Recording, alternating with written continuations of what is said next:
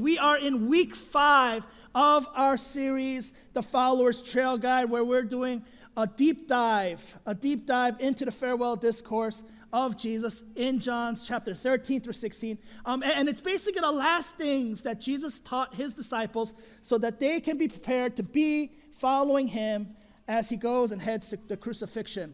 If this is your first time joining us, welcome. This is a great space and great time to join us in the sermon series. We want to connect with you. You can do that in using the QR codes in the seat bag in front of you, or if you're joining us online, you can do that by typing in the comments below you, right? And if you've missed a few sermons, that's okay, but I want to encourage you to go back. Go back and listen to the podcast, um, go onto Facebook, watch the sermon replays, um, because all these things build up on one another, right? And we're going to be in John chapter 15 today. Um, but before we go there, I-, I want you to tap your neighbor and ask your neighbor, what kind of fruit describes you?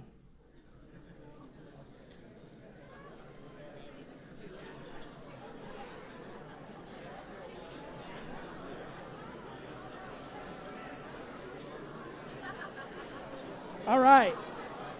Man, there, there's a lot of laughter.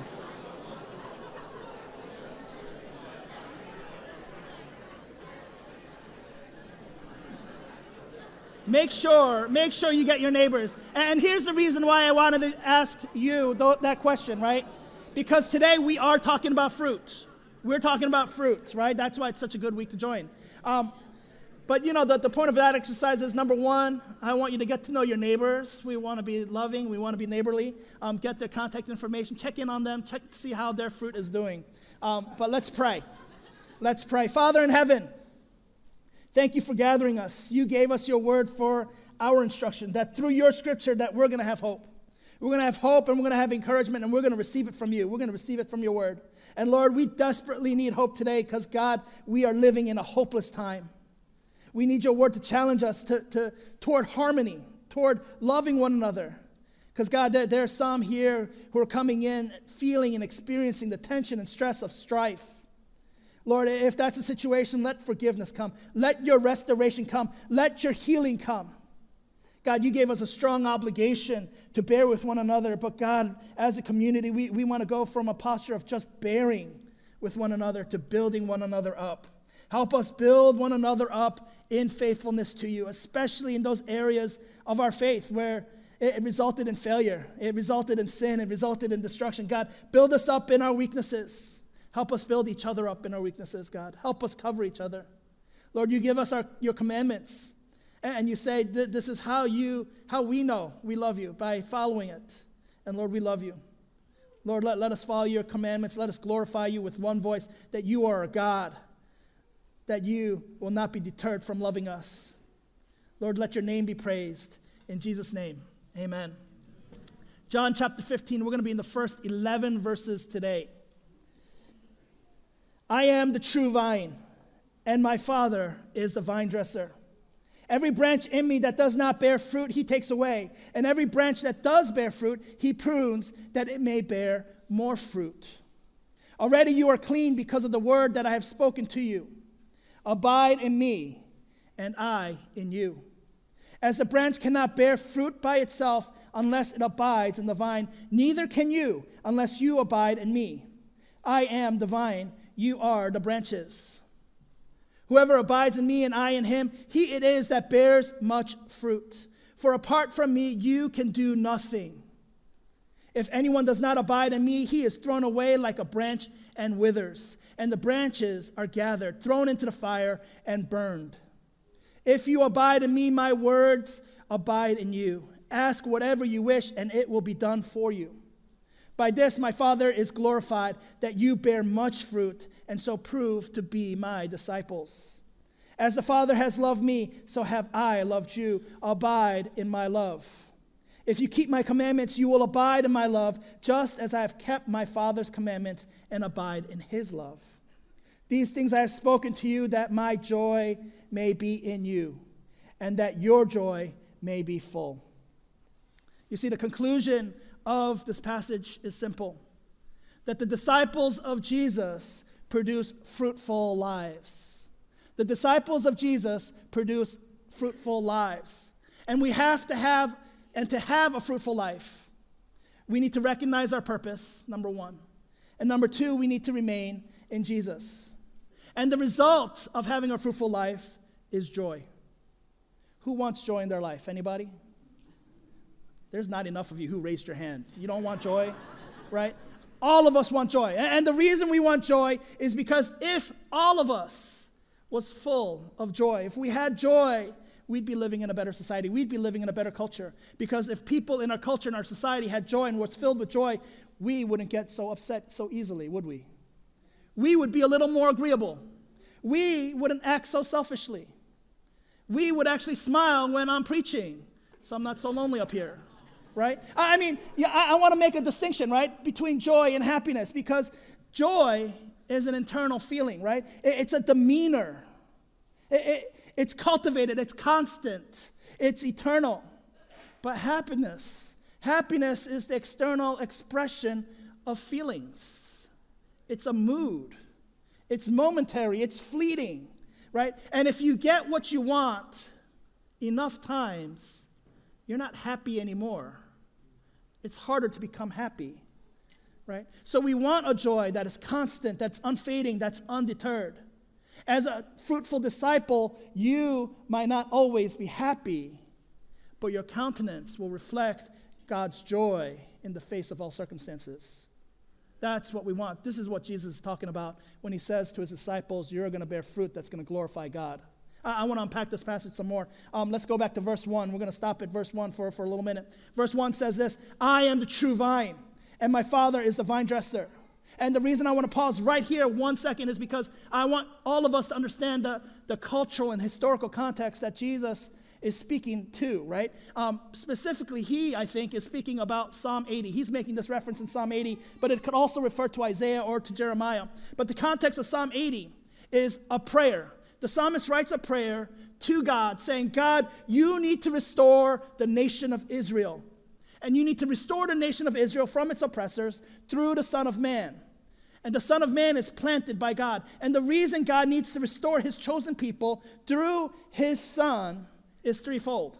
First, so that God's people would experience the restoration that they need before him. Second, that they would not turn away from God and third, so that God's people would become what God had always created and intended them to be. I, want to read parts of Psalm 80 for us, and we're going to pick it up in verse 7. You don't have to open there, but it says this Restore us, O God of hosts. Let your face shine that we may be saved.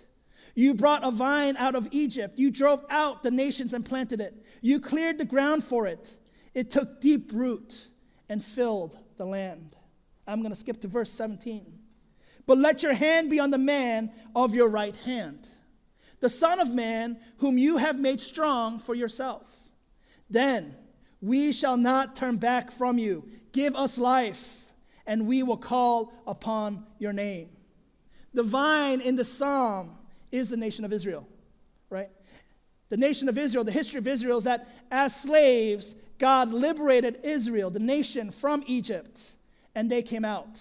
And they came out of Egypt, journeying across the wilderness, and then they got to the promised land where they would have to conquer the nations that were there. God conquered the nations for Israel despite all things, right? And so what happens is the vine in the psalm is Israel, right? It's the nation of Israel. And so what the, the psalmist is doing is saying, hey, let's remember back to when God planted his vine in the promised land, when he took us out of Egypt.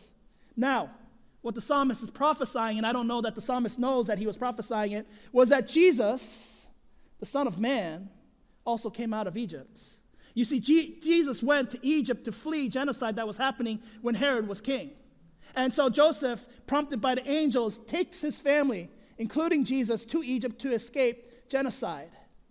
And Jesus is called back to Israel, where Jesus is planted as king, but not in the ways that we think but in the way that only God can do. So, what Jesus is saying when he says, I am the true vine, is well, he's upending traditional views of identity and belonging, and he's moving it from an ethnic and socio political, physical place of a nation to a person, to the person of Jesus. And what, what that does is it changes the chosen people of God. It opens it up from just being someone from a certain place to people who belong to a person.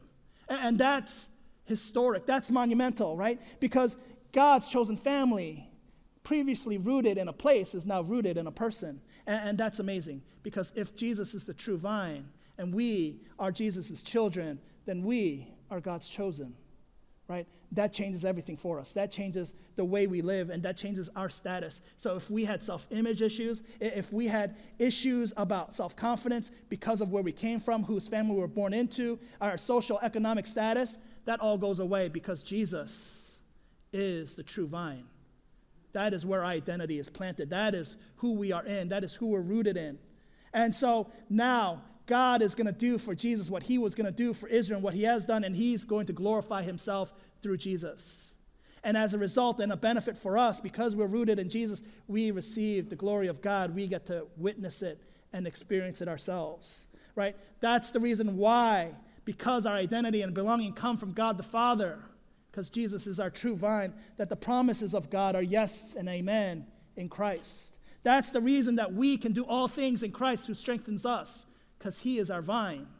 That's the reason all things with God is possible, because we are his servants, right? We are children of God, not because you were born somewhere at a certain place to a certain family, but because God so loved the world, he sent his one and only Son, Jesus, to be planted and rooted in this world so that all who would believe in him would not perish, but be chosen.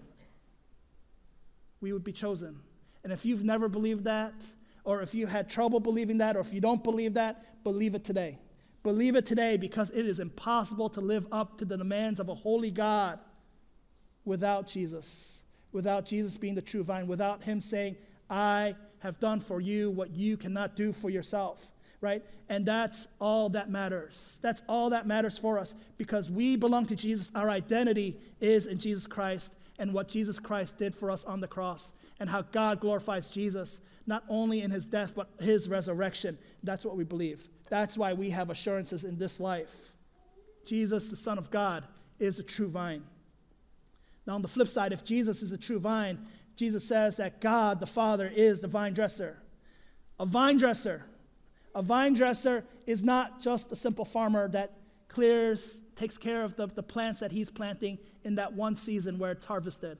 A vine dresser takes care of his or her vines for the entirety of a vine's life.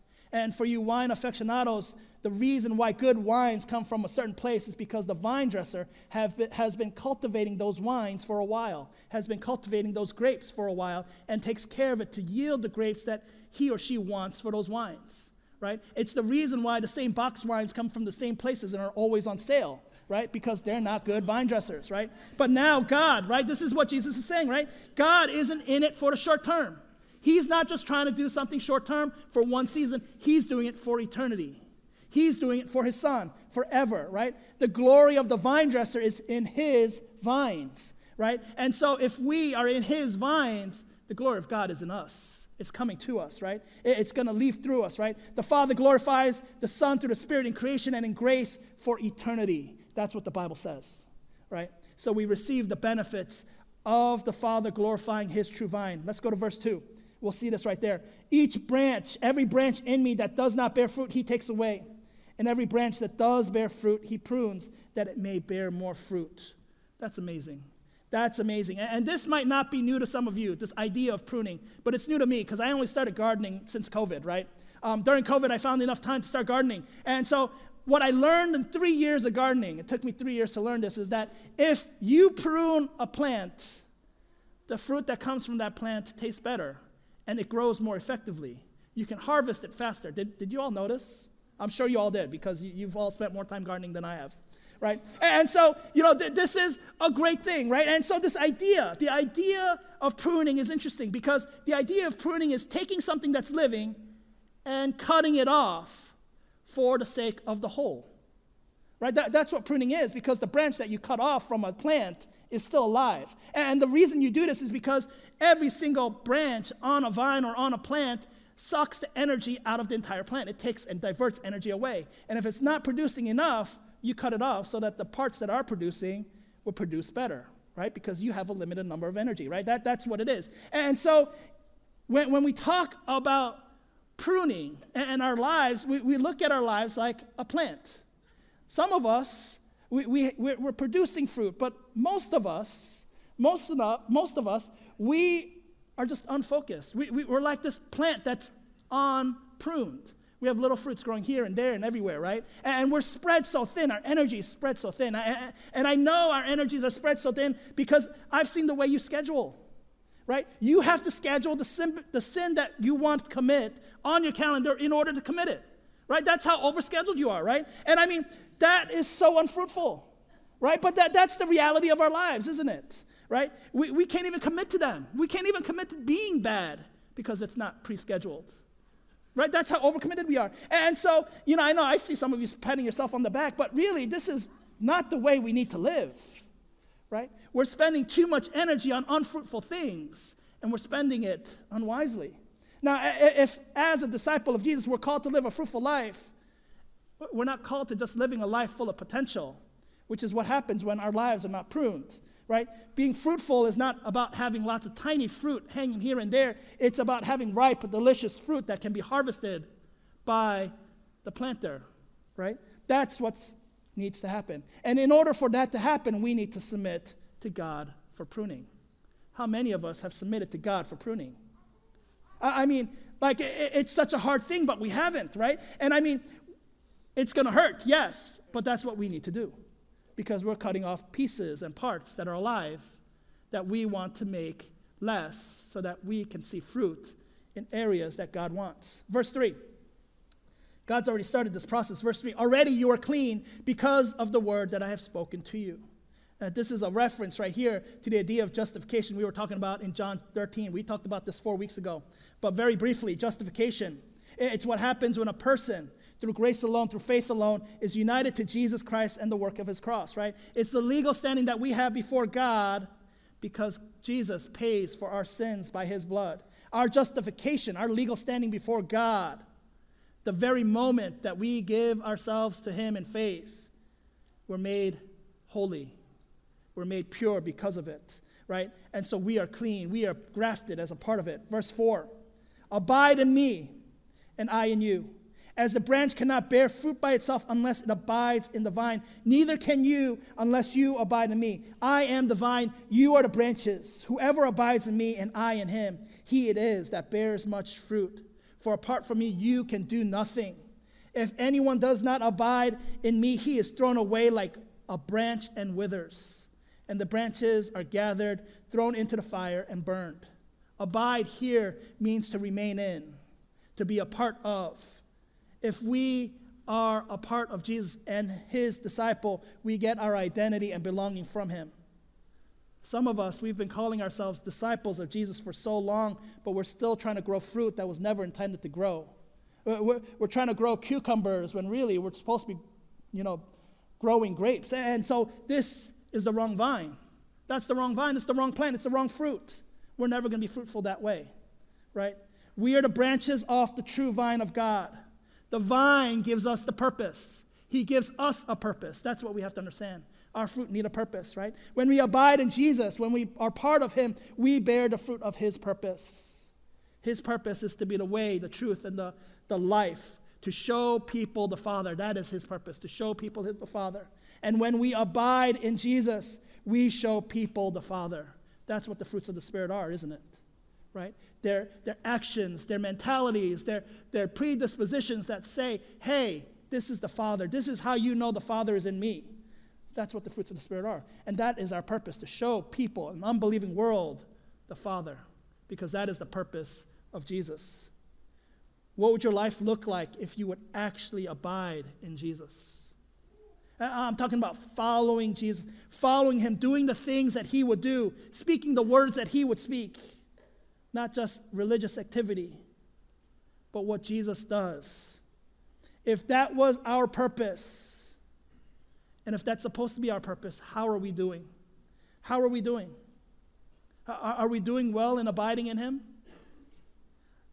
Or are you like me, and, and sometimes you're not able to? You don't want to, or you do when it's convenient or advantageous. You abide when it's socially correct and acceptable which is very limited, right? It's limited to when you go to church. It's definitely not limited when you talk to your neighbors. It's more unlimited when you, you got to watch the MSU game with a bunch of Ohio State guys, right?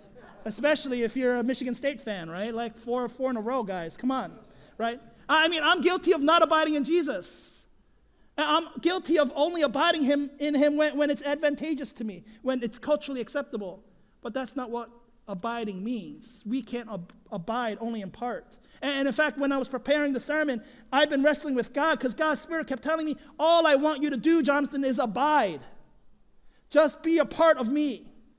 Just be a part of what I am doing because you're a branch. There, there's nothing that you can do for me because I am giving you everything. I am doing everything for you. That's how I'm going to glorify my Father, and that's how you're going to experience God's glory because everything short of that is worthless. Being fruitful requires us to understand and be committed to Jesus' purpose, to maximize the potential that we have toward that purpose. Are we abiding in God's purpose? Are we abiding in God's purpose? And if the accomplishment of God's purpose is not in your life, then we desperately need pruning.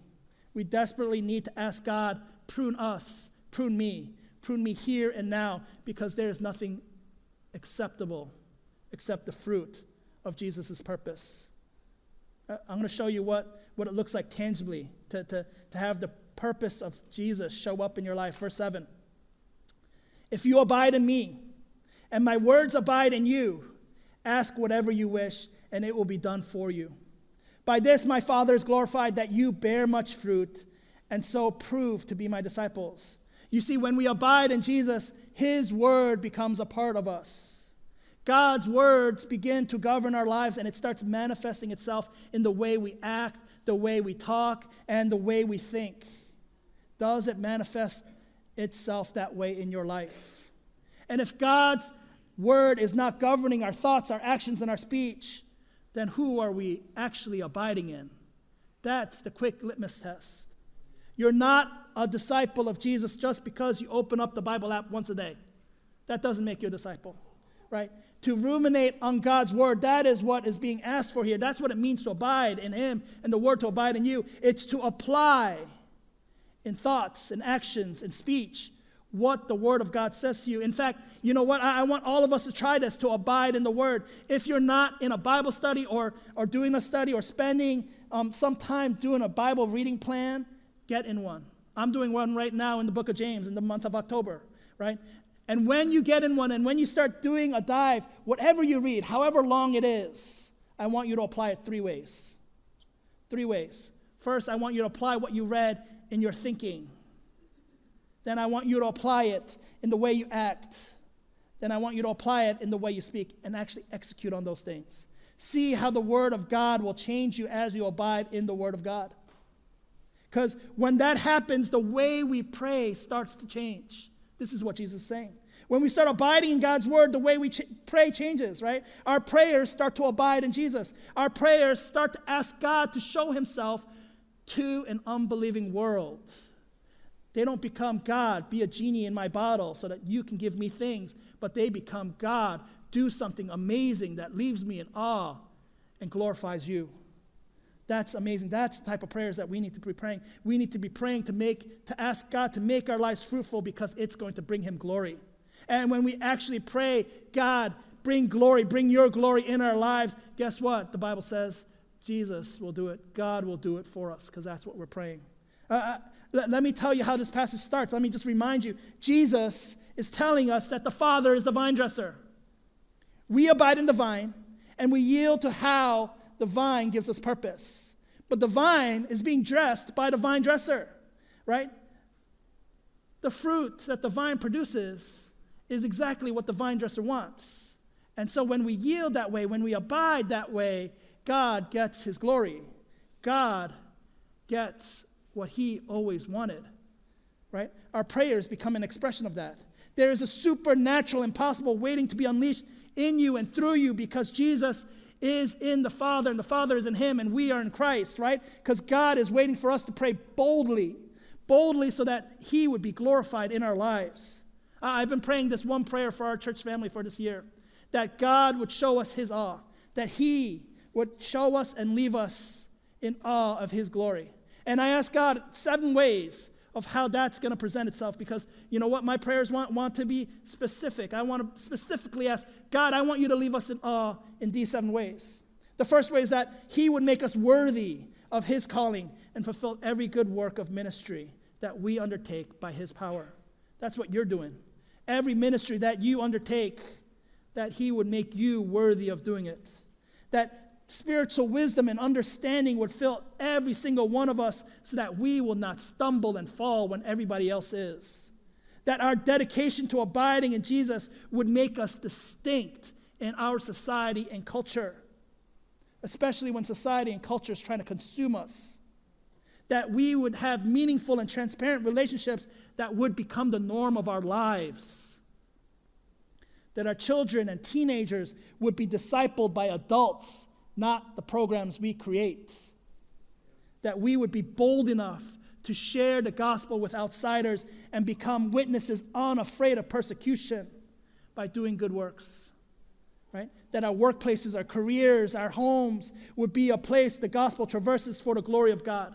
And can I report, because I meet with a lot of you during the week, that as the vine dresser, God has been answering these prayers in your life. All we have to do is open our eyes, open our ears, and see and hear what's happening because churches that don't have campus pastors or don't have senior pastors are not supposed to thrive in this way where God's awe is left in all of us so that we can taste it. But that's exactly what is happening here at our church. God's glory is being manifested through us, in us, in every single way. We need to see it. We need to see it. We need to continue to abide in it. And that's the reason why some of you continue to give so generously because you are a faithful partner knowing that God is glorifying himself in us right here, right now. So we keep praying that, that God would be glorified in us and the world will know whose disciples we are. So we keep submitting ourselves to the word every single day in our thoughts, in our actions, in our speech, and it bleeds over into our prayers. And I know for some of us, prayer is not the most fun part of spiritual discipline. And I know it's not mine, but I want the glory of God to manifest itself more than I don't like the act of praying, than how hard it is. And so I want to ask all of you to join me in praying these things with me, right, this week. That unbelievers would continue to find themselves being loved and receiving the gospel because of you. Right? I, I want you to pray that unity and harmony define our relationships I want you to pray that God's Spirit will fill each and every one of us, from the oldest to the youngest, that there would be signs and wonders and healing that would happen that would point to the glory of God. That miraculous deliverance in all circumstances of abuse and trauma and addiction will be present in our lives because that is what's going to point people to Jesus, to God, to say God's glory is here. Let's keep going. Verse 9. As the Father has loved me, so have I loved you. Abide in my love. If you keep my commandments, you will abide in my love, just as I have kept my Father's commandments and abide in his love. This goes back to last week when we read in John 14 if we love Jesus, we will keep his commandments. And we keep his commandments and we love Jesus because the Holy Spirit dwells in us. And the result of Jesus' love that is that we experience the helper that we will never be left as orphans. And so the next time that our identity is attacked, the next time our belonging or purpose is questioned, we have to remember that we are loved by God. And you may not feel the love, but you are loved, right? And remaining in God's love will give us peace.